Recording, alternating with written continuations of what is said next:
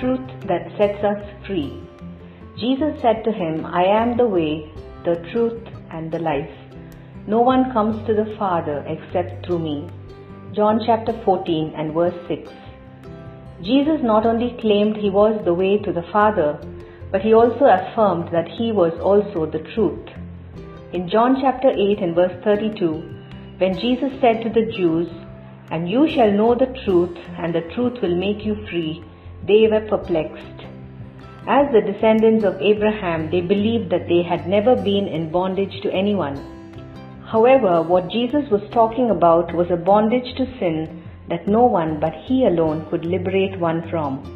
He went on to explain to them in John chapter 8 and verse 36 If the Son sets you free, you are truly free.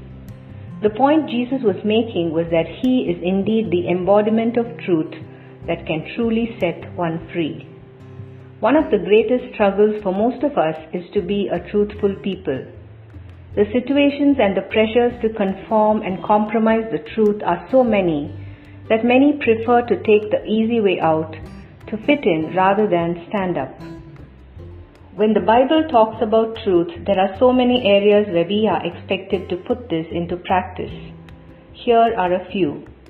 Speaking the truth to one another, speaking the truth in love, handling God's word truthfully, worshipping God in truth, being truthful in handling money and resources entrusted to us, being truthful in all our relationships, and most importantly, to think only on those things that are true.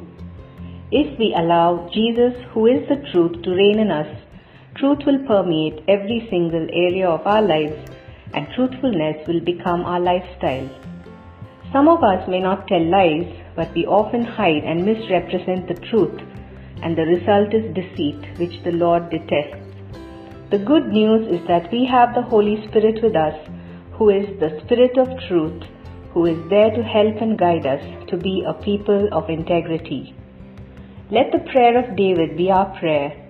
Teach me to live according to your truth, for you are my God who saves me. Psalm chapter 25 and verse 5. If you were blessed by this devotion, kindly share it with others.